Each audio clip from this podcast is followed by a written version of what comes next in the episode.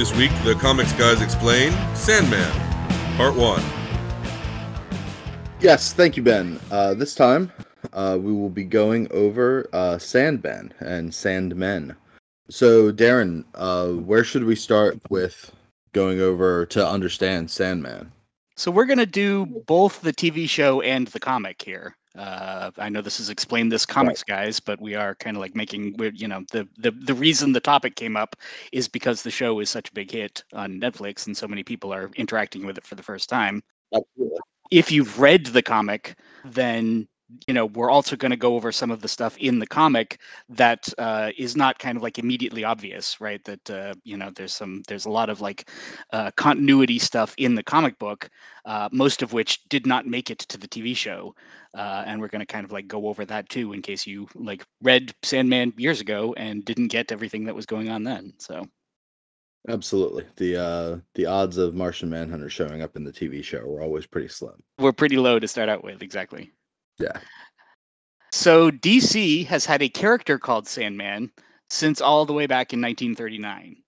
Um, Sandman, uh, the, a character called Sandman, who is uh, obviously has very little to do with the current one, uh, first appears in World's Fair Comics number one. Uh, which is the series that eventually changed its name to World's Finest Comics. It was a comic book that was published uh, at as a kind of like a promotional uh, comic uh, for the New York World's Fair um, and put on uh, it's had about a dozen issues or so over two years um, that were put out and distributed uh, on site at the World's Fair. Um, and Oh, awesome. a, I didn't know that. The World's Fair always seems like it's a thing that we just really don't have any equivalent to uh, today. Like it's uh, Right. you know, such a like uh, mecca of culture. it's that, uh, it's like it's like if there was a pop a pop up Epcot Center or something, right? Yeah. Like I mean, the idea of, of just like a, a thing that just like kind of like appeared, uh, you know, and was there in you know like running all you know spring to fall basically for two years, and then just completely shut up and went away, right? You know, so. Um, Yeah, it- but yeah, we haven't had one in the U.S. since the '60s, so it's a you know it's kind of like a forgotten concept. So yeah, shame. Well, sorry, keep going. No, not at all. Um, so that first appearance of uh, the the original Sandman um, was done by Gardner Fox, uh, who was you know kind of like the main lead writer for the national uh, characters in the 30s and 40s, uh, with Bert Christman uh, doing the art. And this character is um, in the manner of the Shadow, right? Like he's another one of those uh, characters who kind of like owes a great deal to the Shadow. Um, he's post Batman. He's post Crimson Avenger. Um, but like them, he is he's a you know uh, a rich uh, you know like playboy who puts on a costume and fights crime. He doesn't have any powers or anything. He's a detective. Um, the main shtick that kind of like separated him from the other characters who were wearing you know business suits and opera cloaks basically to uh, you know go out and fight crime at night was that he specialized in uh, knockout gas right? Like he had a he had a gun that fired you know like sleeping gas clouds of it basically to put people to sleep. And so he wore all the time as part of his costume a gas mask. And that kind of like made him a very kind of like visually distinctive character that he was wearing like a gas mask and then you know like a slouch hat basically. And if you take a look at the uh, the Gaiman Sandman's helmet, uh, you can see that the design of the of his helm basically is suggestive of a gas mask, right? Like it's got the whole kind of like full structure, and then right where the nose and mouth are, it's got that kind of like add-on piece uh, that like hangs down below it, and so it looks kind of like a you know it, like it could be a gas mask, and it is definitely a reference to the original character. Sandman was never terribly popular. He was a you know member of the Justice Society, uh, but was definitely a second or third tier character. And in uh, 1943, there was an effort made to kind of like uh, you know change him around and update him. And the first people who did that were um, Mort Weisinger and Paul Norris, who uh, got him out of his suit and his gas mask and everything and put him in a skin tight costume um, and gave him a teen sidekick, uh, Sandy, the golden boy. So it was the Sandman and Sandy. Um, that didn't you know that that was an improvement. It helped. It made him kind of like more visually interesting, and uh, you know like the color scheme was more interesting. But it wasn't until uh, Joe Simon and Jack Kirby took over the strip for a bit that like it really became kind of like visually much more interesting um, and the storytelling kind of like changed it's uh, simon and kirby gave him kind of a dream motif right? The idea of like uh you know the sandman is the one who comes and puts you to sleep right kind of thing. Uh this version of sandman their version of sandman would frequently begin the story by having a prophetic dream that would uh, you know kind of like inform the plot of the of the issue as it went along. Um, and it was never really kind of explained whether this was a superpower that uh, you know that Sandman had, or whether you know who was who was sending these dreams to him that would help him you know like solve the crime. Um, and of course, Sandman in the modern day retconned all of that to suggest that he was he you know because he was using the name and had this kind of spiritual connection to Morpheus while he was being imprisoned, uh, that if the dreams were being sent to him by Morpheus, and so that kind of like tied in the 40s character um, into the uh, you know in, into the story of Sandman. Um, Sandman uh, was not uh, uh, one of the characters, one of the Justice Society characters that DC uh, revamped and brought back in the 60s, right? Like Flash and Green Lantern, Hawkman and Atom all got like new characters, new lives in the 60s, but several of like the the less popular Justice Society characters kind of like stayed on Earth too and there was no modern version of them. So Sandman was kind of like Dr. Midnight or Hourman or one of those guys who just didn't get a revamp basically.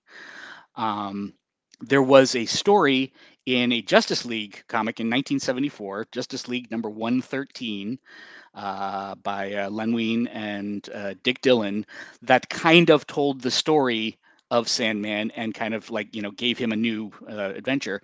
By that point in the 70s, the when you saw Sandman in the uh, hanging out with the Justice Society and all of the team ups that happened with the Justice League, uh, Sandman had gone back to his suit and gas mask outfit um, and was not wearing the you know skin tight costume. So after the war, uh, Sandman and Sandy supposedly uh, had invented a new device, a weapon called the silicoid gun. And it's not really clear in the comic what exactly the silicoid gun was supposed to be doing, but it was some sort of a weapon that Sandman was going to use in fighting crime. And uh, it doesn't work. It blows up in their faces, basically, uh, in their their first real test of it. And the explosion catches Sandy in it and transforms him into a hideous sand monster. Basically, he now stands about like 12 feet tall, and he's made out of sand. And he like you know is like this kind of like maddened creature, basically, that Sandman has to you know capture. Um, and then uh, Sandman kind of like puts him in a cage in his headquarters and spends the next 20 years apparently trying to figure out how to change him back so anyway, obviously this is a terrible thing for you know Sandman, right? This is an awful event, um, and kind of like an awful thing for Sandman to like not tell anybody, right? Like whatever happened to his you know teen sidekick? Didn't he have like a family or anything that you know like that, that we had to uh, uh, inform about this? But no, he just goes you know like about his business, trying to come up with a cure for Sandy for 20 years, and of course he's so saddened uh, by the fact that his teen sidekick is no longer, you know, like around to help him, basically, that he gives up the costume that they wore together and goes back to wearing his old costume. Um, in that Justice League story, uh, Sandy breaks out of his cage basically, and the Justice League and the Justice Society have to team up to, you know, capture him. Um, and it turns out that he has, in fact, actually uh, you know, while he was, you know, kind of like temporarily driven crazy by the transformation, he's actually been perfectly sane and just unable to communicate for like quite some time, um, which just makes Sandman feel even sadder that he's, you know, like held him in prison basically.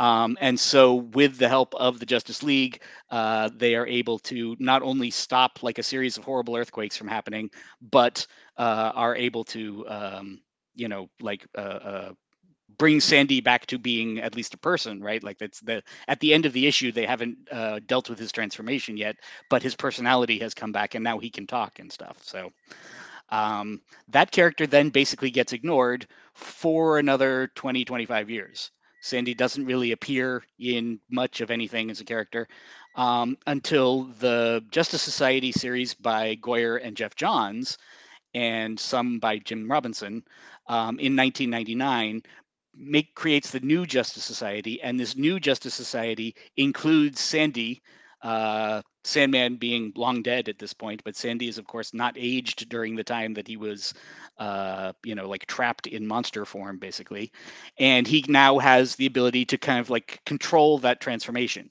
So he can be like an ordinary adult, you know, person, and then transform himself into a sand being, much like the Marvel version of Sandman. Um, right and he becomes part of the Justice Society for a while. Uh, he calls himself just Sand at that point, which is a terrible name. Um, and in uh, JSA Volume Three, they finally kind of like uh, uh decide and uh, uh, accept that he's also going to call himself Sandman.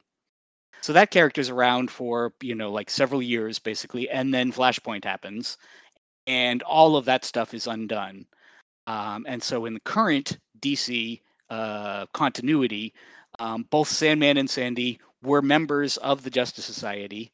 Uh, that happened back in you know the Justice Society that happened back in the 1940s, but we have seen very little of them, um, and apparently none of the post-war stories or anything that uh, that involved Sandy uh, have taken place. They are no longer part of continuity, um, and we have not really seen much of the Justice Society since they've been brought back into continuity you know, knock knock DC. If you ever are looking for somebody to actually write that, you have my email. So, uh, drop me a line. Uh, that would be great. That's I a... he shows up briefly when um, I think it was just before Flashpoint. He shows up during the um, they do a JSA Kingdom Come crossover where oh yes, like yep, Magog from mm-hmm. the Kingdom Come universe shows up that's the volume three run basically is the right. uh, where he is now being called sandman and everything for it. He is part of that team in the jsa yes. Yeah.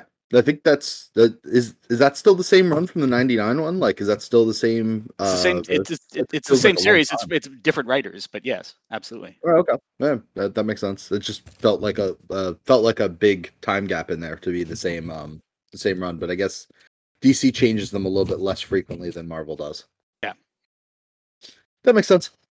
So anyway, that character, you know, like that's that's the state of the original Sandman character. So now in the 70s, like we said, all of the uh, you know, many of the Justice Society characters have gotten transformed or updated or or something like that. Jack Kirby comes to DC and during his you know five year contract that he's with dc from 70 to 75 he works on a bunch of different uh, characters. He throws out uh, a number of different characters many of which did not get much time to uh, you know kind of like establish themselves. And one of them was jack noting that uh, you know dc still had the rights to the name of the character sandman. And so he creates a new character called sandman uh, with uh, joe simon who basically comes out of retirement to be, you know, to come work on a single story with Jack because they had just been talking and it was a cool idea. And so they create this character uh, who is a superhero living in the dimension of dreams. Uh, he only gets a total of six issues. Um, and Simon only writes the first one. Uh, and then Michael Fleisher comes along. He's interested enough in the character concept that he basically writes five more scripts uh, for DC and becomes the new lead writer on it. Issues number two and three, Kirby doesn't even work on. The art is by Ernie Chan. And then Kirby comes back to do the art in issues four through six. But the premise of the character is Garrett Sanford, brilliant scientist, uh, is studying dreams and accidentally finds himself transported and trapped in the dimension of dreams, the world of dreams, basically. So he can move around in different people's dreams, um, and you know, kind of like uh, exist in this world all the time. In fact, he can only come out of this universe, out of this dimension, uh, for an hour at a time into our world, um, which will become kind of like a big plot point for the character later. Um, and so he kind of sets himself up as a superhero in this world. We don't learn even like a real name or anything for him until quite late in the series, um, in which he is basically battling evil beings that also live in the dimension of dreams that are like tormenting people in their dreams and giving them nightmares and stuff. And in the very first issue in Sandman Volume Two, Number One, uh, is uh, the the kid, the child who is the victim of the uh, evil villain, is named Jed Walker. And that's the character that Neil Gaiman will borrow basically to do the entire kind of like uh, Walker Dream Vortex storyline um, that takes up the second half of the first season of the show. Um, that Jed himself actually was a character uh, who first appeared back in the 70s as a character in Sandman. And that kid will actually appear several times over the course of those six issues. Um, and so like filling out his family and his story and everything is uh, you know part of what Gaiman is doing with that. It's kind of surprising that a comic that had you know Jack Kirby and Joe Simon on it was given so little like runway. I guess even if Simon was only on the first issue, I, I would figure that they would. Was it promoted a lot, or uh, was it, it was? Kind of... I mean, it was it was relatively late in Kirby's stay there, and already DC had been disappointed right? Like mm-hmm. the things that Kirby was doing were were critically acclaimed, but were not selling well. Right. So like all of these characters that he had created, like the demon and Kamandi and all of this other stuff that uh, that that that we love now, um, mm-hmm. and that eventually became much more popular characters, were just dying on the vine in the uh, you know in the actual marketplace of 1973 1974 so sandman was just kind of like another one of those that just didn't sell very well that that makes a lot of sense. I, you know, just uh, I guess it's uh, hindsight, but I guess you know we, right. we think today that entire that period is so kind of like revered by fans today, and you know, like critics look back at it today and say, "Oh, this was like such amazing stuff," but at the time, it was you know, it, it was not what was selling, you know, in the marketplace kind of yeah. thing, right? So, I mean, even New Gods was not that big of a seller right? right. You know, all of, all the fourth world series, the New Gods and uh, Mr. Miracle and all of that stuff. Like those were, you know, the DC was very disappointed by the the the the market effect that Kirby had, right? Like creatively, they thought he was wonderful, but it was clear that like what he was doing was not what the audience wanted at that point. So, yeah, I guess it's uh, you know I guess we can talk about a little bit now. Why do you think that that was at that time? Like what what do you think has changed about the the market or the what people are looking for? Part of it was he was just ahead of his time, right? Like at, at that point he had kind of like gotten ahead of where the marketplace was. And so his stuff sense. is so kind of, you know, like art heavy, his storytelling style was just kind of like out of step with what was you know with, with with, what was popular at the time right? Like what was popular at the time was uh, you know like the earliest x-men right, right. and uh you know fantastic four and the avengers and spider-man and that kind of thing right? Like and it's a very different storytelling style than these big kind of like cinematic cosmic epics and that sort of thing that that, that kirby was telling. And his very kind of like decompressed use of uh dialogue like you know so many of these uh, comics are just like these massive gorgeous you know sometimes multi-page splash page you know panels or whatever um, at a time when like the six to nine panel page was what was common in comics right. so people would look at this and going like why you know i've only got I, I just went through eight pages of the comic and i only got six pictures right you know right. i should have had 30 pictures or, or, or 50 pictures if i was reading spider-man right? Like, why is it? Why is this so like weirdly decompressed? You know, and it took a while for the audience to kind of like catch on and I think appreciate what it was he was doing. And even so, even today, uh, you know that that stuff is still it, it's more critically acclaimed than it is like you know necessarily tremendously popular in the marketplace. Obviously right. everybody got everybody figured out why new gods was cool. Everybody figured out the darkseid is awesome etc but i mean how often do you actually see uh you know some of those other creations like uh like omac or sandman or uh you know even or Kamandi or something um you know like even referenced in a modern comic today so.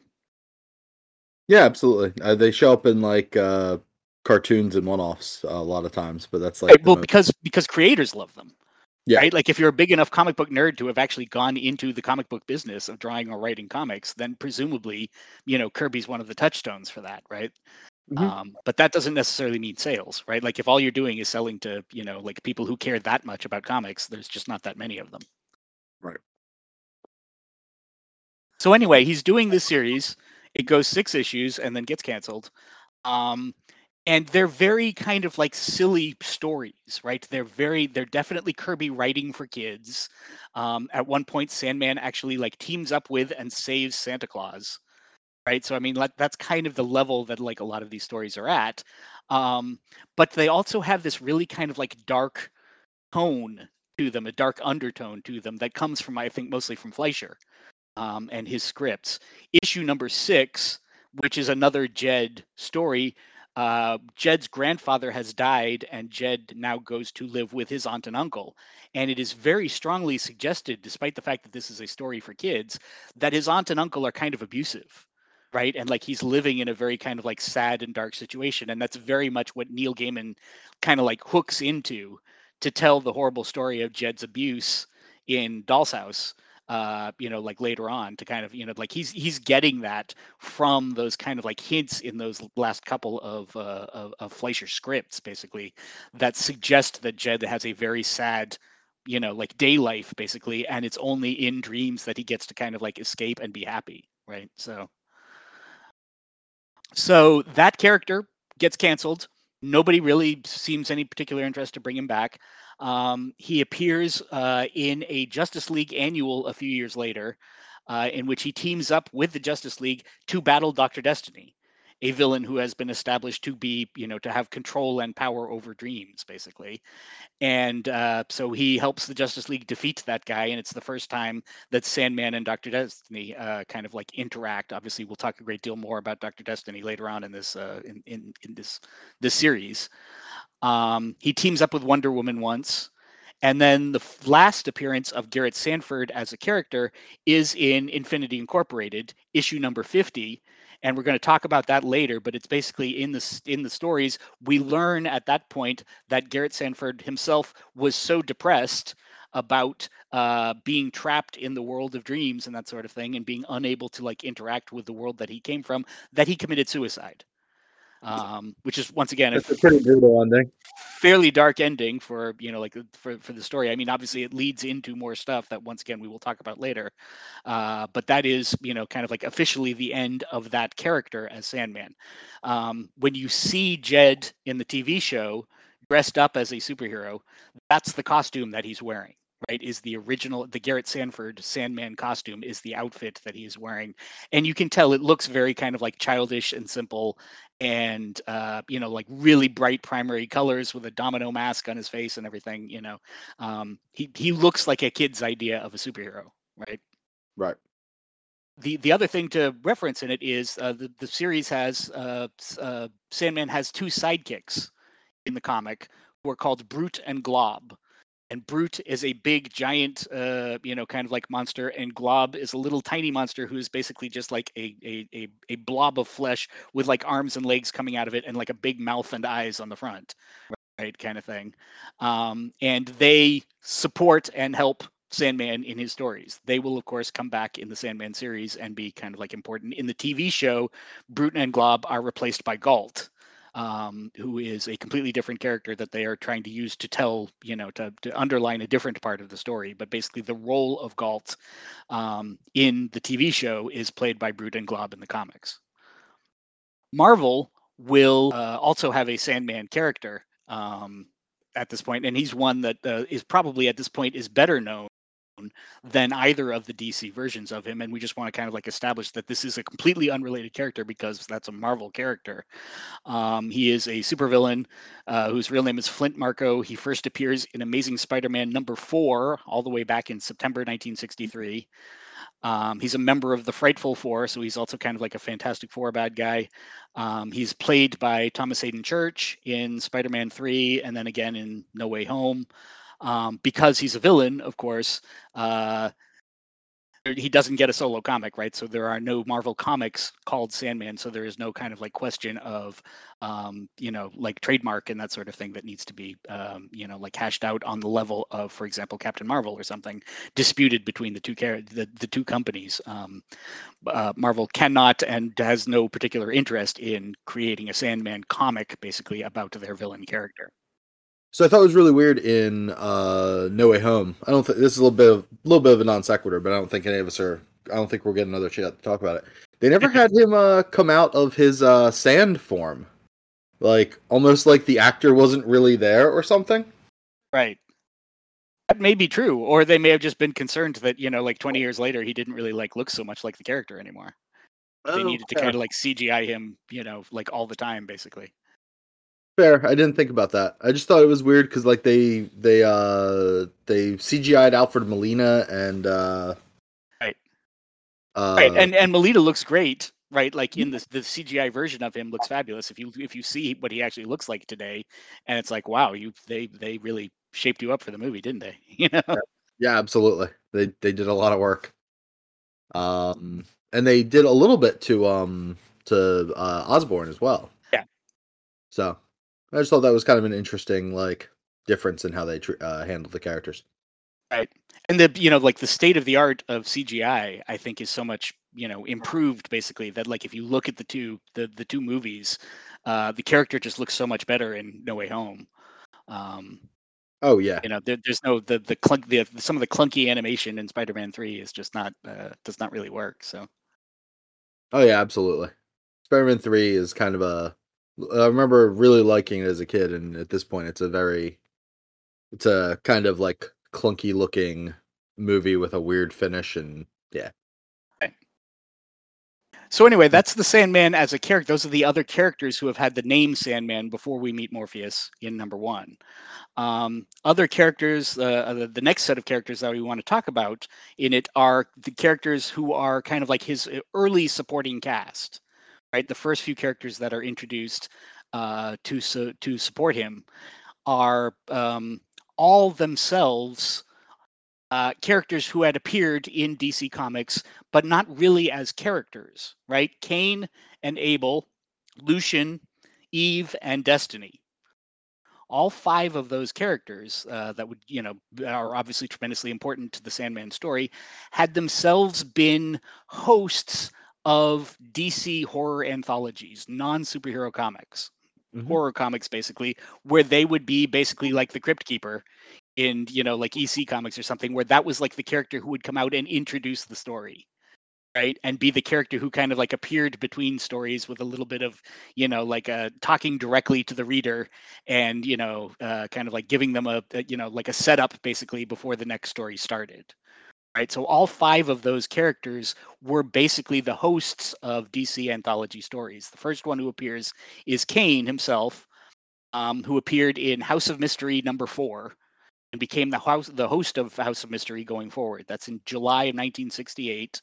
Um, it's by uh, Haney and Orlando, and the appearance of Cain in the comic is modeled on physically. He looks very much like Len Wein.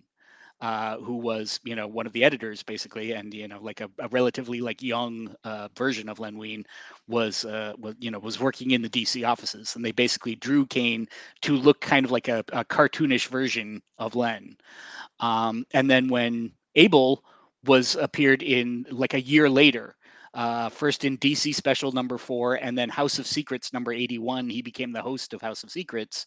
Um, and Abel is based on Mark Hanerfeld, who was the writer of House of Secrets, or one of the house, writers of House of Secrets, with Orlando doing the art.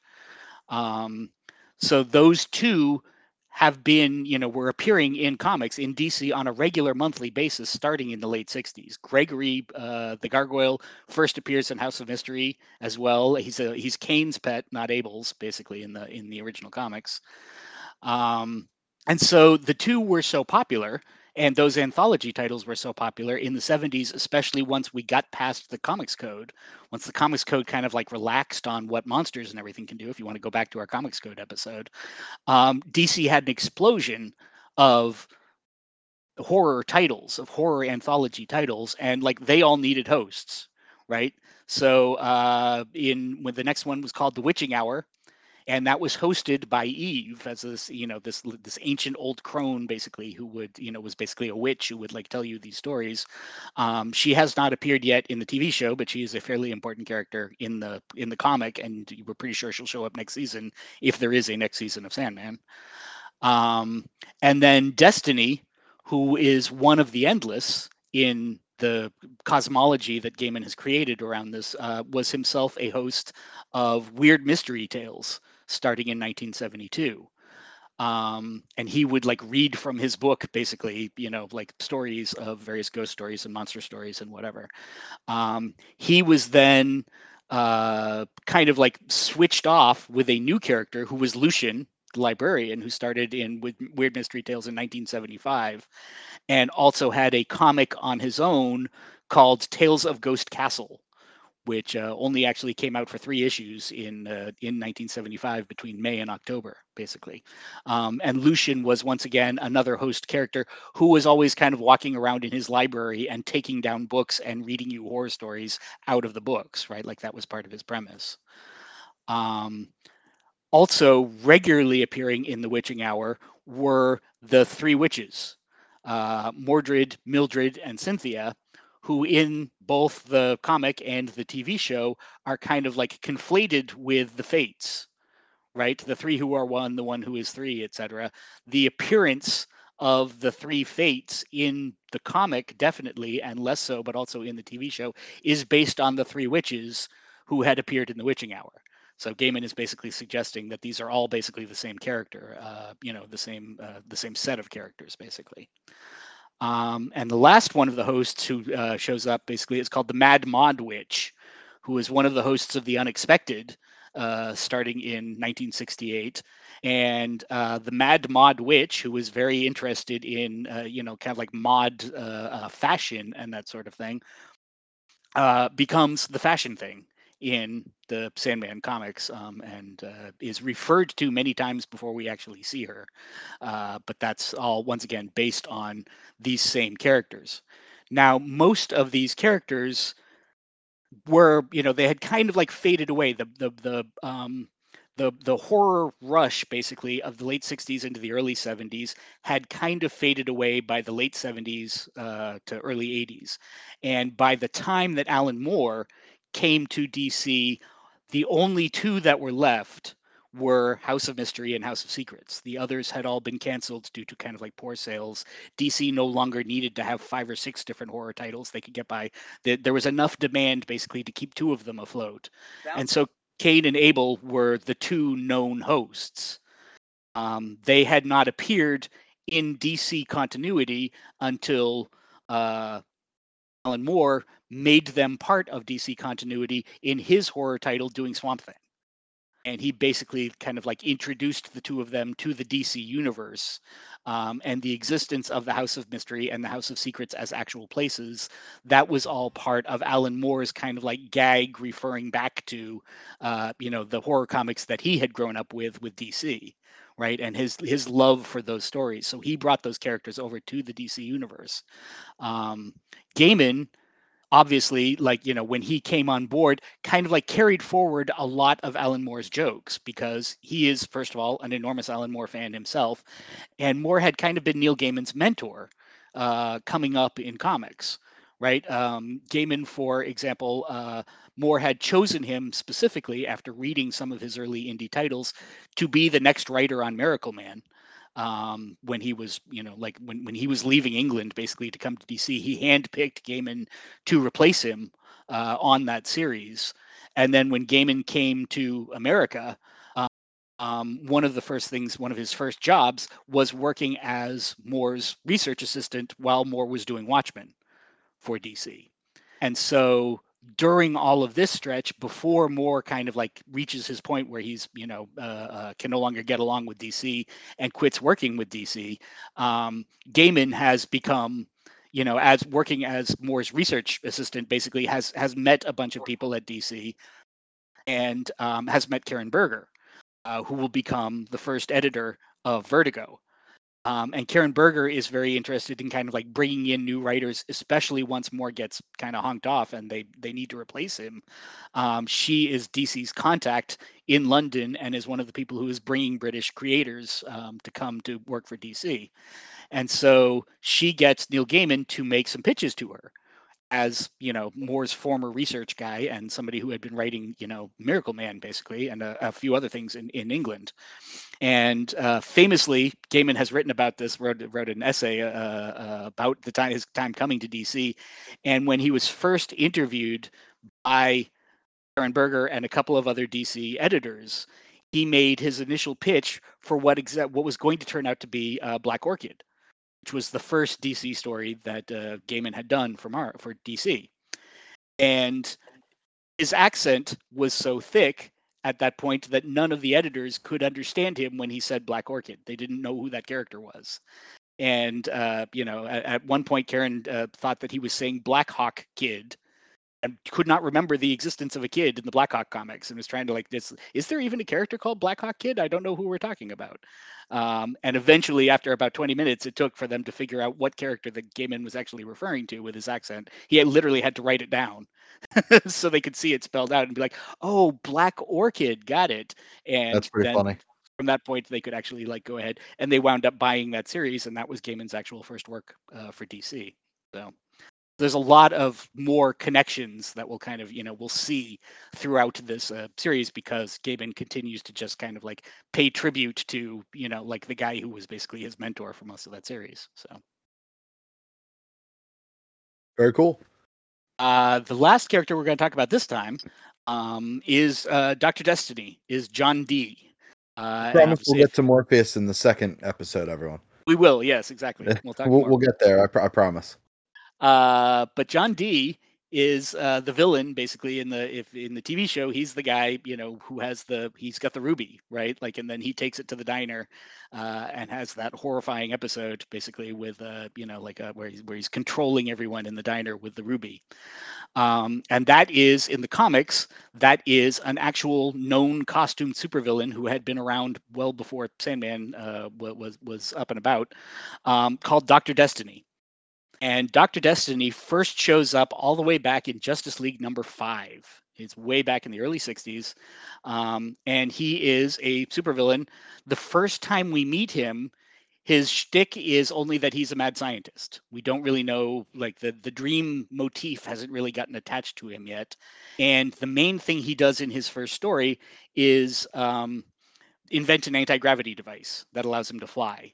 And in doing this, he basically uh, disguises himself as Green Lantern and replaces Green Lantern in the Justice League, and then uses his, you know, like uses that basically as his in uh, to, you know, commit a bunch of crimes. And the heroes don't know that uh, Green Lantern is not uh, who he seems to be until the very end of the issue, the the, the shock ending, basically, when Batman, you know, reveals that uh, Green Lantern has been the bad guy all of this time. Um, but then he returns about two years later, issue number 19. And this time, as a mad scientist, he is now messing with people's dreams. And he has created, he has he has taken dreams that people have had about the heroes who are in the Justice League and taken them out of the, their dreams, like materialized them in this dimension and turned them evil. So now there are these like evil dream duplicates of the Justice League running around that the Justice League have to fight themselves, basically, these dream versions of themselves. And uh, from that point on, Dr. Destiny becomes this recurring bad guy whose connection is always, his motif is always crimes and whatever that have something to do with dreams. And so he appears in that uh, Justice League annual um, where he battles Sandman. Um, and uh, you know he's he's the villain in that story where Garrett Sanford actually meets the Justice League. Um, and whenever he shows up, he has a series of gadgets or devices or whatever that are called Materioptikons. And the first time we see one, it's an actual kind of like machine. It's an actual like weird high tech device or whatever. Um, but he makes several of them over the course of his appearances. And one of the ones that he uses looks just like a red ruby right? That's kind of like the you know somehow he has like put all of like the dream controlling uh you know mojo into this red stone.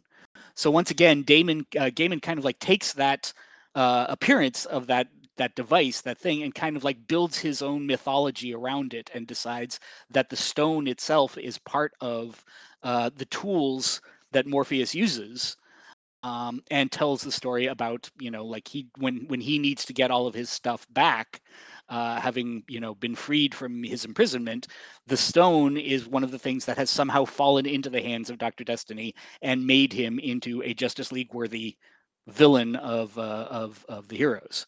And so uh, he uh, he is in the story he is uh, he, he is in the you know has that conflict basically. He does the whole scene with the with the um with the diner does take place in the comic and in the end of it uh, there is that great battle between dr destiny and uh, and morpheus in which dr destiny destroys the ruby and the power all winds up flowing back into morpheus like basically you know taking all of uh, destiny's powers away um, and he is returned to Arkham Asylum, uh, where he has been kept, uh, you know, kind of like all of this time. Um, and uh, goes on after Sandman, you know, kind of like appears for a while, uh, doing the, uh, uh, you know, being a, a goes back to being a recurring villain of the Justice League. And I think that is uh, as far as we're going to get uh, in today's episode. So we're going to come back next episode and uh, tell you some more about the other characters uh, that are kicking around the Dreams uh, universe, uh, you know, in both TV and comic book. Absolutely. Thank you for joining us. I've been Steve Tasker. And I'm Darren Watts. Have a good night. Thanks for coming.